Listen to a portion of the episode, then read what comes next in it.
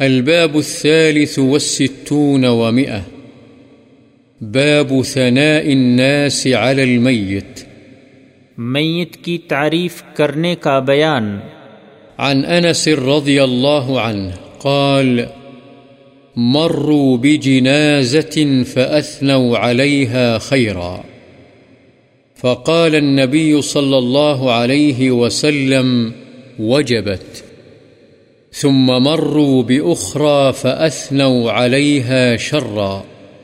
فقال النبي صلى الله عليه وسلم وجبت.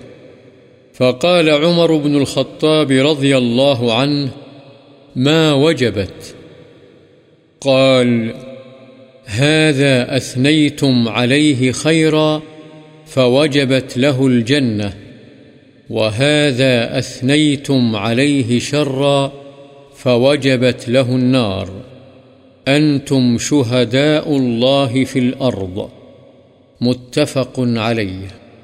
حضرت انس رضی اللہ عنہ بیان فرماتے ہیں کہ لوگوں کا گزر ایک جنازے کے پاس سے ہوا تو انہوں نے اس کی اچھے الفاظ میں تعریف کی تو نبی صلی اللہ علیہ وسلم نے فرمایا، واجب ہو گئی۔ پھر وہ ایک دوسرے جنازے کے پاس سے گزرے تو انہوں نے اس کی برے الفاظ میں تعریف کی۔ تو نبی صلی اللہ علیہ وسلم نے فرمایا، واجب ہو گئی۔ تب حضرت عمر بن خطاب رضی اللہ عنہ نے پوچھا، کیا چیز واجب ہو گئی؟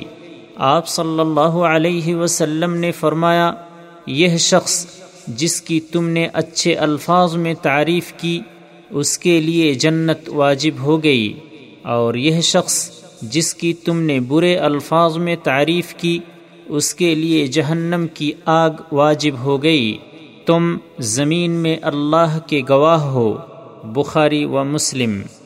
وعن أبي الأسود قال، قدمت المدينة فجلست إلى عمر بن الخطاب رضي الله عنه فمرت بهم جنازة فأثني على صاحبها خيرا.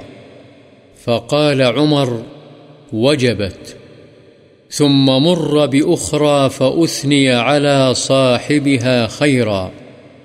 فقال عمر، وجبت. ثم مر بالثالثة فأثني على صاحبها شرا. فقال عمر، وجبت. قال أبو الأسود فقلت، وما وجبت يا أمير المؤمنين؟ قال، قلت كما قال النبي صلى الله عليه وسلم، أيما مسلم شهد له أربعة بخير أدخله الله الجنة. فقلنا، وثلاثة؟ قال، وثلاثة. فقلنا، واثنان؟ قال واثنان، ثم لم نسأله عن الواحد، رواه البخاري. حضرت ابو الاسود بیان کرتے ہیں کہ میں مدینے آیا تو حضرت عمر بن خطاب رضی اللہ عنہ کے پاس آ کر بیٹھ گیا۔ لوگوں کے پاس سے ایک جنازہ گزرا تو لوگوں کی طرف سے اس کے متعلق اچھے کلمات کہے گئے۔ تو حضرت عمر رضی اللہ عنہ نے فرمایا، واجب ہو گئی، پھر ایک اور جنازہ گزرا تو اس کے بارے میں بھی اچھی باتیں کہی گئیں۔ تو حضرت عمر رضی اللہ عنہ نے فرمایا، واجب ہو گئی، پھر ایک تیسرا جنازہ گزرا تو اس کے متعلق بری باتیں کہی گئیں۔ تو حضرت عمر رضی اللہ عنہ نے فرمایا، واجب ہو گئی ابو الاسود کہتے ہیں کہ میں نے پوچھا، امیر المؤمنین، کیا چیز واجب ہو گئی؟ انہوں نے فرمایا، میں نے وہی بات کہی ہے جو نبی صلی اللہ علیہ وسلم نے فرمائی ہے، جس مسلمان کے متعلق چار آدمی بھلائی کی گواہی دے دیں، اللہ اسے جنت میں داخل فرمائے گا۔